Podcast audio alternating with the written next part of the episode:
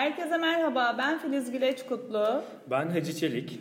7. bölüm podcastimizde yine karşınızdayız.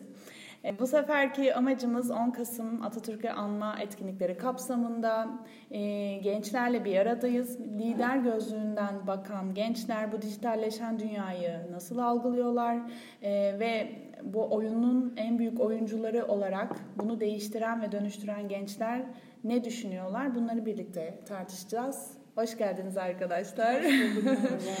tek tek kendinizi tanıtmanızı isteyeceğim ama e, bugün burada olduğunuz için çok teşekkür ederim. Evet, evet Şule sen de başlayalım.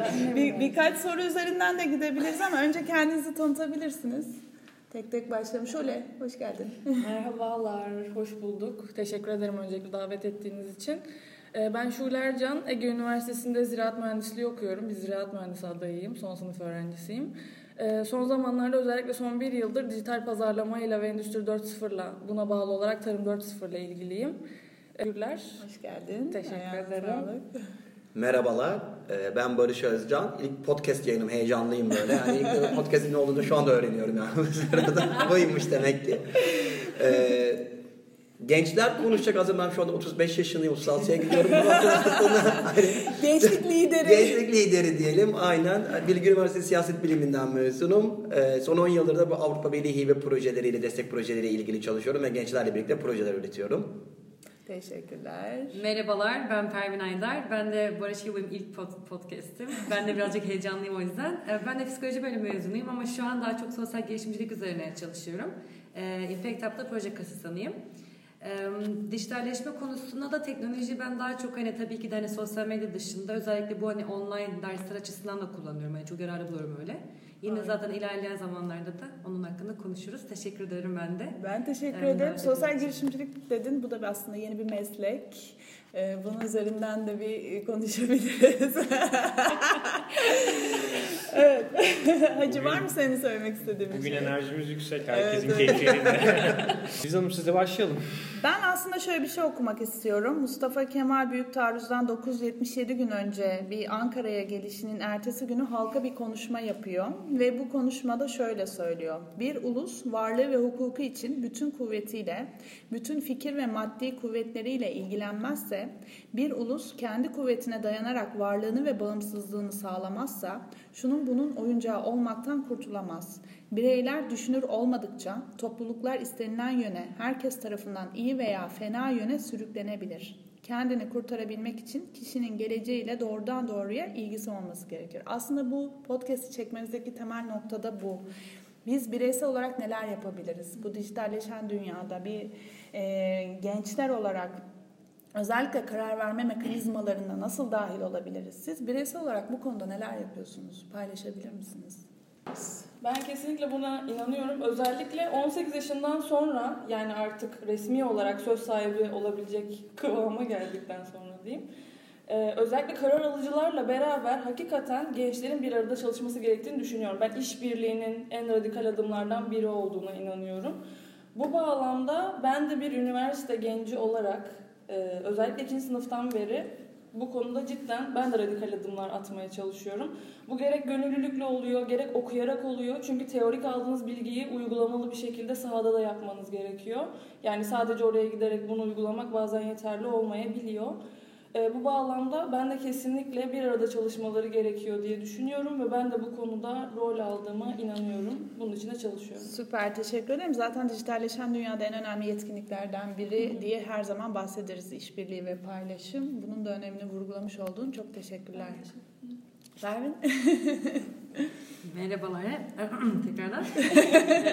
Zaman kazanayım biraz. Ee, yani şöyle kesinlikle şöyle katılıyorum. Ondan önce bir söyleyeyim. Ben de hani liseden başlamıştım hani böyle projeler, hani projeler için yer almaya. Hani hem değişik projeler olsun hani uluslararası hem de ülke içerisinde. Yani kesinlikle hani hem kişisel hani e, gelişim açısından hem de aynı zamanda hani çevre hani gelişim açısından çok katkılı hani katkı görmüştüm yani öyle söyleyeyim. Ama son zamanlarda şundan bahsedebilirim. Eee bahsetmem olur mu mülteci konusunda ama. Tabii tabii tabii. tabii. Şunu söyleyebilirim. Geçen sene okulun son senesinde bir senede bir sene önce mezun oldum. Ee, her neyse geçen sene işte bir tane uluslararası bir um, online platformda bir değişim programına katıldım aslında. Süper. Program gibi değil Hı hı. ama daha çok bir ders gibi. Ana bir konumuz vardı. Ana konu üzerinden online buluşma yapılmadan önce hepimiz bunları izliyorduk. Ondan sonra izledikten sonra da online bir platformda bir araya gelerekten yaklaşık 10 kişi ve iki tane facilitator oluyordu. Onlar sayesinde konuyu böyle e, tartışıyorduk açıkçası. Sonra bir de onların dışında da yine böyle yazılı şekilde raporlar falan tutuyorduk ve acayip şekilde katkısını görmüştük yani. Hani hem kendi açımızdan hem de ondan sonra bizim hani bütün o konuşulan bütün her şey toplanıp Hollanda kaynaklı bir dernekti bu. Oradaki de yabancı komisyonu mesela iletilmişti bu bizim düşüncelerimiz. Ve ondan sonra da mesela orada tanıştığım arkadaşlarla biz hani birçok konuda bulunduk. Hatta bir tanesi de bir hocamızın araştırmasına beraber çalıştık hatta yani. O yüzden de bu tarz hani şeylerde kesinlikle hani gençlerin hani, ya, hani yer almasını hani çok iyi buluyorum yani.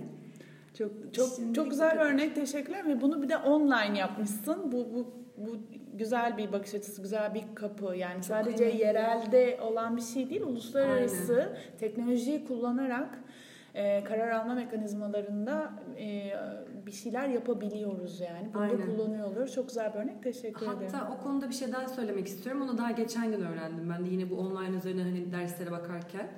Ee, Bir tane şöyle bir daha sistem var Avrupa Komisyonu'nun. Siz kendi grubunuzu oluşturuyorsunuz, tartışma grubunuzu. Ondan sonra onlarla bir tartıştıktan sonra e, belirli bir seviyeye geliyorsunuz diyelim ki ve sonra size bir mentor atıyorlar. Sizin grup dinam- dinamiğinize bakıyorlar nasıl oluyor diye. Ve mesela aynı konu üzerinden başka uluslararası bir sizi grupla eşleştiriyorlar. Mesela onunla tartışıyorsunuz. Harika. Yani aslında bunu internete falan yazdığım direkt hemen Avrupa Komisyonu adı altında birçok şey çıkabiliyor. Hatta bir de mesela şimdi artık şey var bu um, facilitator, Türk Kolaylaştırıcı. kolaylaştırıcılık artık hani çok hani önemli bir hale geldi yani. Hele ki online de var. Mesela işte online facilitator'ın eğitimleri de var. Hani bunlar sürekli böyle yılda nereden baksanız 4-5 kere olan bir şey. Ve kesinlikle hani gençlerin bir tık daha hani gelecekte hani kendilerine yer bulabilmeleri için bakmalarını kendimce tavsiye ettiğim şeyler Ve bu yani. engelli istihdamı için de çok önemli Aynen, bir kanal kesinlikle. olabilir mesela. Çok çok çok güzel. Çok teşekkür ederim. Biz de zaten etkinlik programlarımızda hep böyle e, eğitim diye soruyorlar. Hayır eğitim değil. Etkinlik ve biz de orada kolaylaştırıcıyız. Eğitmen değiliz diye özellikle vurguluyoruz. Çünkü artık birbirimizden öğrenme zamanı. E, bu da örnek oldu. Sanki önceden tan- konuşmuşuz bunları, bunları söyleyeceksiniz gibi oldu ama hakikaten şu an çıkıyor burada. E, daha önce bu pro- böyle bir e, altyapı hazırlamadık. E, bu konuda net olabilirsiniz. Çok teşekkürler Pervin'in görüşlerin için. Barış var mı senin de aktaracağın bir şey? Yani şöyle diyebiliriz. Hani, hani bizim dönemimizde yani ben hani 35 yaşındayım. Hani 2000'lerin başındaki 2000'lerin başındaki gençliğin fırsatlarıyla şimdi gençlerin fırsatları baya baya farklı. Yani 2000'lerin başında bizim daha kısıtlı imkanlarımız vardı. İşte bir model Birleşmiş Milletler bir yani toplantıya gittiğimizde kendimizi bayağı üstün görüyorduk falan. O bayağı bir katılabildik, bayağı bir edebildik gibi görüyorduk. Şimdi gençler işte Avrupa Birliği fırsatları olsun, projeler olsun, başka imkanlar olsun. Hani daha ve küreselleşen, hızla küreselleşen dünyada daha büyük fırsatlara sahipler. Ama gençlerin şöyle bir sıkıntısı var. Yani bizim zamanımızda da vardı. Bu bu dönemde de ne yazık ki değişmedi. Hani aslında hızlı bir şekilde bütün hayat değişirken ne yazık ki o alan hala ağır ilerlemeye devam ediyor. Hatta hiç ilerlememeye devam ediyor. Gençler karar alma mekanizmalarına katılamıyorlar. Gençlerin yeri halen daha onlar küçük küçük yani karar alıcılar hala böyle küçük çocuklarmış gibi işte başlarını okşadıkları işte parti üyesi misin git şuraya bayrak as işte genel lider genel başkan geliyor git havaalanında karşıladan öteye ne yazık ki geçemiyor. Çünkü her zaman 60 yaş 70 yaş üstündeki erkeklerin kadınların bile değil e, erkeklerin karar aldığı bir e, ortamımız var ne yazık ki siyasette. Bu noktada gençler ne yaparlarsa yapsınlar e, kendilerini gösteremiyorlar ya da kendileri işte daha sivil toplum alanında kendi e, yaşama kendi etki alanını kendi yaşam alanını kurmaya çalışıyorlar. Ha bu sivil toplum alanı için çok güzel bir şey çünkü gençleri sürekli kazanıyor sivil toplum alanı ama Türkiye siyaseti açısından çok sıkıntılı bir süreç. Türkiye siyaseti evet yani çok teşekkür ederim katılıyorum ama e, burada dijitalleşen dünya 20. yüzyıl derken Türkiye siyasetiyle sınırlı kalmamamız gerekiyor. Aynen. Yani Aynen. Artık dünya tamamen İşte değişiyor. Sıkıntımız şu. Dünya iyisiyle kötüsüyle tek dünyaya doğru gidiyor. Evet. Bu tamamen tartışılır tabii ki de. Küreselleşme, şu emperyalizm, şunlar tabii hepsi tartışılabilir. Ama e, gelecekte gözüken olay şudur. E, yani geleceği 21. yüzyılda dünya vatandaşı olmayı öğrenen insanlar götürecekler. Çok Ve Türkiye'de ne yazık ki şu anda dünya vatandaşı olmayı kimse öğretmiyor. Hatta dünya vatandaşı olmak vatan hainliği falan gibi görülüyor. Ve gençlerimiz bu noktada böyle Zaten açıkçası biz e, Atatürk olması yani Atatürk sayesinde e, hı- 400 yıl önce başlayan devrimi bir yerden yakalamaya çalıştık. Ve bir hızlı bir şekilde de e, o 400 yıllık geri kalmışlığı bir yerde yakaladık. Ama şimdi o 400 yıllık geri kalmışlık şimdi gene hızlı bir şekilde artmaya başladı ve sadece seyirciyiz ne yazık ki. Bu teknolojiyle beraber arttırmak ve gençlere yatırım yapmak bu anlamda çok çok Kesinlikle, önemli. Ee, kesinlikle. bu podcast'te de birçok kişiye ulaşırız umarım. Hacı var mı senin eklemek istediğin bu konuyla Ya ilgili? ben de e, açık- açıkçası arkadaşlarıma katılıyorum. Barış abinin dediği gibi gençler biraz dezavantajlı pozisyondalar. Ama vazgeçmemek gerekiyor. Bence problemin e, kaynağından ziyade problemlere odaklanmaktansa çözüme odaklanmamız Kesinlikle. gerekiyor. Aynen, olarak aynen. E, daha fazla mücadele etmemiz gerekiyor. Bu eğer bir yerde karar alma mekanizması varsa burada yer almaya çalışarak ya da bu burada yer almaya çalışarak e, sadece bu fiziksel mücadeleden değil. Yani bunu global anlamda da yapabiliyoruz şu an 20. yüzyılda.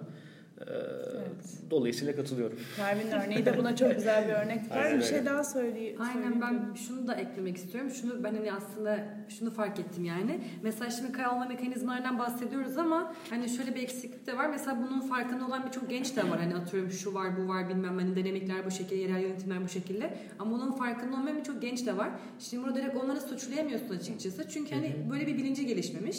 Ya ama baktığında mesela hani hem çevredeki hani böyle bir içerikleri ya da ders içeriklerini hani bunu öğretecek bir şey de yok. Hani kendisi bulmak zorunda. Ya da mesela internet sitesine girdiği anda diyelim ki yine bir yerel yönetimin yine çok kısa bir bilgi alıyorsun. Aslında bir tık daha belki hani gençler bu konuda hani bir bilinci olsa mesela hani hakkını nerede arayabiliyor, ne yapmak atıyorum bir şey yapmak isterse nereye başvurması lazım, etmesi lazım tarzında bir tık daha aslında bilgili olsa hani belki de bu hani e, karar mekanizmalarındaki yerleri bir tık daha artabilir gibime geliyor açıkçası. Ki bence bu bile çok güzel bir proje konusu değil Aynen mi? kesinlikle. en basitinden online bile olabilecek bir şey. Kesinlikle. Küçük bir sunum bile olabilir yani baktığınızda İşte mesela. her her yol online'a çıkıyor aslında değil mi? Dijital Herkes teknolojiye çıkıyor. diye açıkçası, Kesinlikle, aynen. kesinlikle. O yüzden e, tam da bu konuyu bağlayacağım. Hani hangi anlamda kullanıyorsunuz teknolojiyi şu anda? Bu bu çok güzel bir bakış açısı, yepyeni bir bakış açısı. E, daha başka hangi konularda kullanıyorsunuz teknolojiyi? Benim kişisel olarak sanırım kullanmadığım alan yok teknoloji. Şöyle ama en basitinden düşünelim. Mesela eve gittiniz. Eve giderken müzik dinliyorsunuz ya da podcast dinliyorsunuz. Mesela Filiz Hanım'ı dinliyorsunuz. İşte eve geliyorsunuz. eve geliyorsunuz. Acıktınız, yemek yapmak istiyorsunuz. Tarif için YouTube açabiliyorsunuz. İşte televizyon izlemek istiyorsunuz ya da televizyon izlemek istemiyorsunuz. Netflix açıyorsunuz. Oradan bir belgesel buluyorsunuz. Belgesel izliyorsunuz. Tamam kalktınız. Ödev yapacaksınız, ders çalışacaksınız. İşte Google Scholar'a giriyorsunuz vesaire vesaire. Araştırmalarınızı yapıyorsunuz. Sosyal medya kullanıyorsunuz. Kim ne yapmış bunlara bakıyorsunuz. Dünya nereye gitmiş bunlara bakıyorsunuz. Vesaire vesaire bunlar çoğaltılabilir. Yani düşünüyorum hakikaten kullanmadığım bir alan yok sanırım. Peki benim. arkadaşlarına önerebileceğin böyle Google Scholar dedin mesela. Hı hı, Bunun hı. gibi başka hangi kanallar var? Mesela ResearchGate özellikle eğer bir makale yazıyorsanız, bir araştırma yapıyorsanız ve hakikaten hakiki bilgiye ulaşmak istiyorsanız sadece Türkçe bazda değil, diğer yabancı dillerde de ben ResearchGate'i tek geçerim. Çünkü hakikaten kendi hocalarınızı vesaireyi de bulabiliyorsunuz orada. Dolayısıyla "Aa, benim hocam bunu yapıyor muymuş diye gidip birincil kaynaktan da bu bilgiye ulaşabiliyorsunuz. Bunun dışında Avrupa Birliği Komisyonu'nun cidden çok güzel portalları var. Biz mesela örnek veriyorum Eurodesk'ten dolayı e, belli başlı fırsatları biliyoruz ama kendi çapında dışarıdan gelen öğrencilere verdiği burslar var, staj imkanları var. Ve mesela e, Avrupa Birliği Indeed'le şu an işbirliği yapıyor. Siz dolayısıyla Türk Türkiye'de bir öğrenci olarak yurt dışındaki bir işi Indeed'den bakabiliyorsunuz mesela. Ee, Bunun dışında yine aynı şekilde e, yenilenen portalları var Avrupa Birliği'nin ve zaten bütün bu sayfalar birbiriyle bağdaşık vaziyette. Birine tıkladıktan sonra Aa, bu da neymiş deyip o fırsatlar silsilesini görebiliyorsunuz. O bağlamda bu ikisini gayet önerebilirsin. önerebilirim. Çok teşekkürler. Ben teşekkür ederim. Başka var mı? Ben birkaç belki Tabii tabii ekleyebilirim. buyurun. Kesinlikle hani Şule'nin dediği gibi hani birçoğunu zaten kullanıyoruz. Ee, Ondan sonra bir de aynı zamanda mesela bu online kurslar ve hatta artık online master bile yapabiliyorsunuz.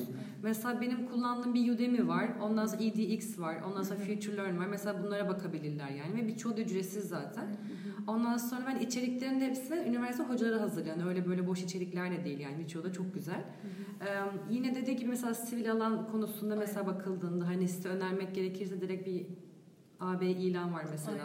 Aynen. Daha iyi bilirsin AB konularında. Ben çok iyi bilmiyorum onları ama hatta sivil alan var mesela. Sivil sayfalar var. Hani yine genç hani bu konuda hani nasıl etkinlikler oluyor, ne var ne yok tarzında hani bakmak isterlerse onlara bakabilirler. Yine aklıma geldikçe ben eklerim zaten.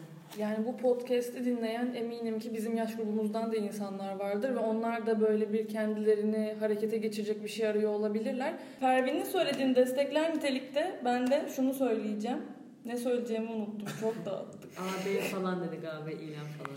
Siteler is- Bu arada site ismi verirken ben bir düşündüm hani verelim mi? Tabii, tabii, verebilirsiniz. diye de neyse aklıma gelince sokarım onu da. Okey. Var mı Barış? Yok bir şey yok. Şu anda kayıtta mı? Kayıtta Kayıttayız. geçeceğiz. Bakayım böyle. Ah bence her şey yoluna gidecek. Mesela bir de şey de var o da belki eklenebilir. Bu kuluçka merkezleri var mesela. Gerçi tabii hani İzmir birazcık o konuda hani kısıtlı İstanbul'a nazaran ama bence gelişiyor. Hani atıyorum o üniversiteye ait olabilir veyahut da farklı da olabilir. Hani bence hiç hani böyle düşünmeden hani aman benim şuyum yok buyum yok bilmem ne demeden bence kesinlikle hani gidip hani böyle bak benim şöyle bir fikrim var ne yapabiliriz. Ya tabii ki de bir tık da araştırma yaparak hani onları da bence değerlendirebilirler diye düşünüyorum. Özellikle bu teknolojik anlamda hani olan projeler çok destekleniyor gördüğüm kadarıyla. Çok güzel. Akıllarında bulunabilir. Çok güzel. teşekkür 1900'ların başında hatta 1899 yılında IBM müdürü o zaman şey diyor. İşte şu ana kadar üretilebilecek bütün teknolojiler üretildi. Bu noktadan sonra artık teknoloji üretilmeyecek, yeni bir şey bulunmayacak. Aynen. 100 120 sene önce bu sö- söylenmiş ve şu an e, gençler bir şey, yeni bir şey e, icat etmeye kalkıştıklarını, yeni bir fikirle geldiklerinde genelde destekleyecek, en azından çevresi tarafından desteklenmiyorlar. Çünkü ailelerinden e, öğrendikleri bir öğrenilmiş çaresizlik durumu var. Psikoloji okuduğun için sen daha iyi bilirsin ama öğrenilmiş çaresizlik diye düşünüyorum ben bunu. Ee, ve yapamadı, yapamayacaklarını düşünüyorlar ve çevre tarafından bu onlara empoze ediliyor. Dolayısıyla gençler bir şeyler başaramayacaklarını e, öğreniyorlar. E, bu da ne yazık ki bir şeyler üretemememize, bu kadar teknoloji tüketip aynı aynı miktarda teknoloji üretemediğimiz noktaya geliyoruz bu noktada. Bunun için e, ben bugün bir yazı okudum, e, haber de olabilir yazı dediğim. e, İTÜ Kuluçka Merkezi dünyanın en iyi 5 kuluçka merkezinden biri seçilmiş. De Ya bir değerlendirme kuruluşu tarafından. Bu inanılmaz bir başarı ve gerçekten bu topraklardan çıkan gençler çok e, ciddi e, girişimler çıkardılar bu topraklardan. Yapabiliyor insanlar ve e, eğer gerçekten bir fikriniz varsa bunu proje proje aşamasına getirebilecek düzeydeyseniz sizi destekleyecek insanlar oluyor. En en basitinden okuduğunuz üniversite eğer varsa ya da çevrenizde yaşadığınız şehirde bir üniversite varsa oradaki teknoparklara gidip bu fikrinizi paylaşabilirsiniz. TÜSİAD'a başvurabilirsiniz. Vesaire vesaire. Çok, çok güzel, çok teşekkürler. Bir de bir fikrinin olması sıfırdan bir şey yaratmak değil aslında. Tabii. Olan bir şeyi daha da iyileştirebilmek de bir girişimciliktir. Bununla ilgili çok e, destekler var. İzmir evet her zaman kısıtlı gibi görünüyor ama İzmir'de güzel girişimci. Evet evet aynen. Yani en azından şey fikir aynen, alınabilecek aynen. e, merkezler var. E, Onları da önerebiliriz. Peki e, son bir konu daha var. Bir şey mi ekleyeceksin? Evet, ben. Konu, son konumuz ne olsun? 21. yüzyılın teknoloji trendi mi? Evet. Şule'cim sendeyiz. Ya bir kere de en son ben konuşayım. Pervin, bir şey söyleyecekti az önce. teknoloji konusunda şunu eklemek istedim. Bir de hani sadece hani, hani e, bireysel olarak değil aynı zamanda network açısından da aslında artık hani çok kullanıyoruz. Yani o konuda da çok iyi oluyor. Bir de mesela hani şöyle bir şey de var. Hani diyelim ki hani e, nasıl desem hani kendi sesini duyurma konusunda da ben mesela şimdi böyle birçok böyle bakıyorum. Hani Türkiye'de destek alamamış ama bir şekilde hani internetten paylaşarak İnternetten paylaşarak mesela hani yurt dışından destek alan da mesela birçok hani Türk genç girişimci de var. Hani hem bu açıdan sesini duyurma hem de network'ünü gelişet, genişletme açısından da aslında teknoloji çok kullandığımız bir şey yani. Yani belki bu noktada hani crowdfunding sitelerinden, kitlesel fonlama sitelerinden bahsedebiliriz. Hani Çok biliyorsunuz hani hani Google'da kitlesel fonlama yazarsan söyle hani siteye ulaşıp ulaşılabiliyor. Buralarda hani Türkiye'de belki destek bulamadığınız bir melek yatırımcı bulamadığınız e, çok basit bir fikirle çok güzel bir var. Çok da az bir paraya çok güzel bir iş yapabileceksiniz. Türkiye'de destek bulamadığınızda direktman bunu böyle online sitelerden kitlesel fonlama üzerinden de e, toplayabiliyorsunuz. Yani bunlarda çok bir sıkıntı yok. Hani 2000'lerde böyle Trump'ın işte çırak yarışması vardı o böyle insanları seçiyordu falan. O günler geride kaldı. Yani tek bir patronun ukala tavırlarına kimse e, maruz kalmak zorunda değil. E, direkt ben böyle kitlesel fonlamayla 100 kişinin, 1000 kişinin, belki de 10 kişinin vereceği e, desteklerle kendi hay- iş, kur, iş hayalinizi gerçekleştirebiliyorsunuz yani. Kesinlikle aynen çok Ha, güzel. Şöyle Hanım sizdeyiz. Evet son son, son e, bu trend konumuzla ilgili söylemek istediğim bir şey var mı? Okey. Net. konuştum zaten. Giriş, giriş çok. Anlamadık. Yani aslında bu konuyla ilgili biz geçen gün de aramızda ta- konuştuk. Petrol 21. yüzyılın en değerli şeyiydi. 21. yüzyılda en değerli şey data, veriler. E, Bu veriyi analiz edecek. E, Şöyle bir veri vermiştik daha önceki podcast yayınlarımızda. 2000 yılına kadar toplam üretilen data miktarı 2001 yılında geçildi. Yani bir senede üretilen toplam data e, tarih boyunca üretilen do- toplam datayı geçti ve bu eksponansiyel, üstel bir hızla, hızla ilerliyor. Belki şu an biz konuşurken bile birkaç katına çıkmış olabilir. E, Dolayısıyla data analizi, yani o verileri analiz edecek, o büyük verinin içerisinden faydalı olan verileri bulacak, onları çıkaracak ve bunları işleyecek ve bunları kullanacak. Bunu bir değer yaratacak şekilde getirecek insanlar e, 21. yüzyılda karar alıcı mekanizmanın en üstünde olacaklardır. Kesinlikle çok çok güzel bir e, yere dokundun Hacı teşekkür ederim. Zaten bu podcast'i çekmemizdeki amaç da o. Atatürk içinde bulunduğu karmaşık durumu çok doğru bir şekilde yönlendirip lider bakış açısıyla en iyi sonuca ulaştı. Ee, ve bunun için de etrafını örgütleyebildi, farkındalığı yaratabildi ve e, kendisiyle işbirliği içerisinde olacak kişileri de e, kurguladı. Biz de şu anda büyük veriden bahsediyoruz, yapay zekadan bahsediyoruz. Buraya doğru giden bir dünyada yönetici ve lider olabilmek için, genç olabilmek için bu alanlara girmemiz gerekiyor. Bu bakış açısıyla, bu gözlükle bakıyor olmamız gerekiyor. Durum her ne kadar karmaşık olursa olsun, e, öngörülemez görünüyor olsa da yapılabilecek mutlaka bir şeyler vardır. Bu kadar bilgi yığınının içerisinde bile bakın tek tek şuraya başvurabilirler, şunu yapabilirler diyebiliyorsunuz. Bu farkındalığa ulaşıp bunu da birbirimizle paylaşmak çok önemli. Ee, çok teşekkür ediyorum katılımlarınız için. Ee, podcast'i bitirmeden önce şunu da söylemek istiyorum. İçimde kalmasın çatlarım dediğiniz bir konu var mı? Benim var. tamam. Şundan Acıktım. dolayı var. Şundan dolayı var çünkü ya eminim tekrar söylüyorum bizim yaş grubumuzda bizi dinleyen insanlar mutlaka ki vardır.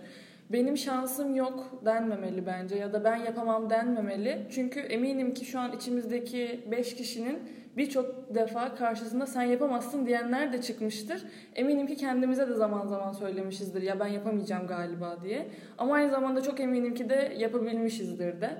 Dolayısıyla yani ben cidden Atatürk'ü anlamaya çalışan bir insanın ben yapamam deyip pes etmemesi gerektiğini düşünüyorum.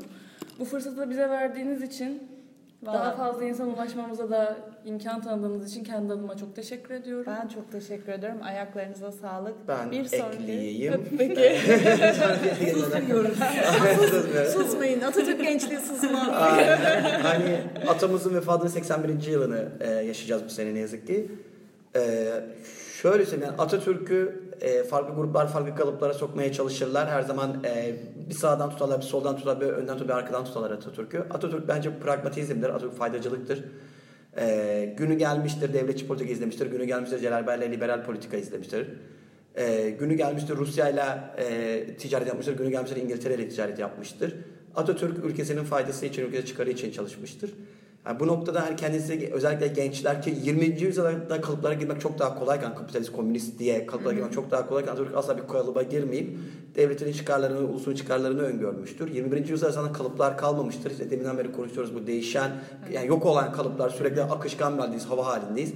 Ee, burada bu şey bu durumda e, hiçbir şekilde e, herhangi bir kalıba girmeye, herhangi bir e, ideolojinin e, koyu gölgesi altında, koyuluğu altına gitmenin hiçbir anlamı yoktur. Dünya vatandaşı olalım, e, faydacı olalım, e, pragmatist bakalım, e, kazançlı çıkarız yani. Evet. E, ülkemizi kazanç çıkartırız yani o şey. Aynen öyle. Çok teşekkürler. Teşekkürler. Pervin sana da söz verelim. Ben de kesin katılıyorum zaten iki görüşe de. Ben de hani belki çok küçük şunu ekleyebilirim. Hani böyle sadece sözde olmaktan, sadece sözde olmaktan hani biz şuyuz, biz şunuyuz, o Atatürk çok büyük bilmem ne demekten hakikaten onun içinden ne yaşayıp hani hissederek bir şey yapmak çok önemli. Ben şu zamanlar bir tık onu görüyorum böyle hani sadece ismini söyleyince o harika bitti gitti gibi bir şey oluyor ama öyle bir şey yok aslında. Hani herkes daha böyle içselleşecekse daha da başarılı olacağımıza inanıyorum. Ben de çok teşekkür ederim. Heyecandan umarım umarım anlaşılır yani söylediklerim. Tekrar teşekkürler. Harikaydınız. Ayaklarınıza sağlık, emeklerinize sağlık. Ee, görüşmek üzere. Hacı görüşürüz. Uzun zaman Daha sonra da tekrar podcast çektik. Evet çok keyifliydi. Teşekkür ederim sen de. Gelen konuklara da ben de teşekkür etmek istiyorum. Umarım de ileride tekrar podcast çekmiş fırsatına erişiriz. Çok teşekkürler. Görüşmek üzere. Hoşçakalın. Bye bye. 啊あ、ほら、